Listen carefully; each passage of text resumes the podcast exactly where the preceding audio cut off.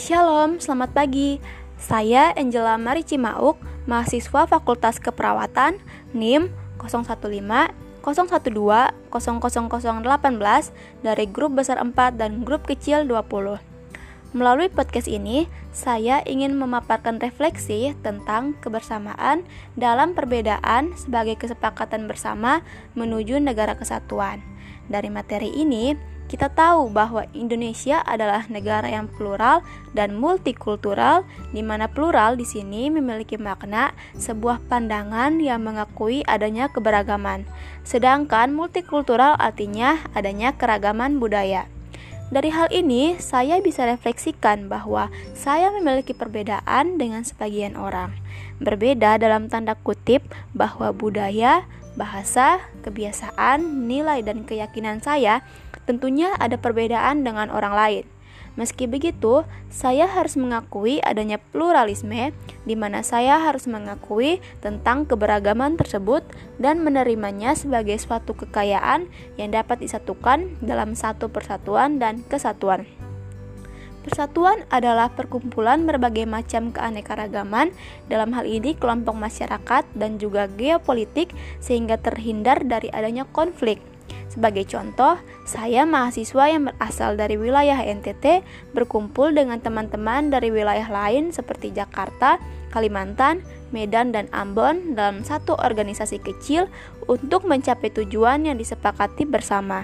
Dalam hal ini, tentu terdapat perbedaan baik bahasa, pola pikir, kebiasaan, dan lain sebagainya.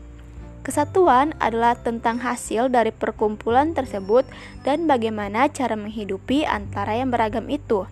Dari contoh yang telah saya katakan sebelumnya, cara kami menghidupi kebersamaan dalam keberagaman yaitu dengan menyatukan tujuan, saling memahami perbedaan, menghargai, dan menjunjung tinggi perbedaan tersebut. Dalam konteks bangsa, Pancasila lah yang menjadi alat pemersatu keberagaman karena terdapat cita-cita dan nilai bangsa yang melandasi semua aspek kehidupan. Jadi, kita sebagai warga negara Indonesia yang multikultural harus mendalami Pancasila ini sendiri dalam setiap kehidupan kita sehingga semuanya dapat berjalan teratur dan sesuai harapan berdasarkan cita-cita bangsa tanpa adanya konflik yang terjadi. Selain itu, kita juga memiliki lambang negara yang memiliki semboyan Bhinneka Tunggal Ika. Arti dari semboyan ini yaitu berbeda-beda tetapi tetap satu. Maksudnya bahwa meski kita sebagai masyarakat Indonesia memiliki segala macam keberagaman, tetapi kita tetaplah satu di dalam satu wilayah negara sehingga kembali lagi kita harus menyadari adanya pluralisme dan multikulturalisme serta mendalami nilai-nilai Pancasila dalam setiap aspek kehidupan kita sehingga dengan demikian kita mampu untuk saling memahami, menghargai dan menghormati sesama kita demi tercapainya persatuan dan kesatuan bangsa yang aman, tertib dan teratur. Konsep persatuan dan kesatuan ini dalam keperawatan, saya mengambil contoh dalam kolaborasi antara tenaga medis dalam menjalankan tugasnya untuk memenuhi kebutuhan pasien. Kita tahu bahwa dalam kolaborasi ini tentu terdapat tugas pokok pemikiran, tindakan yang berbeda karena dari basic yang berbeda pula. Tetapi karena memiliki satu tujuan yakni memberikan pelayanan yang terbaik bagi pasien agar pasien dapat berangsur-angsur membaik, dapat menepis segala macam perbedaan yang ada. Dengan adanya sikap persatuan dan kesatuan, setiap tenaga medis akan saling bersatu untuk mewujudkan tujuan tersebut.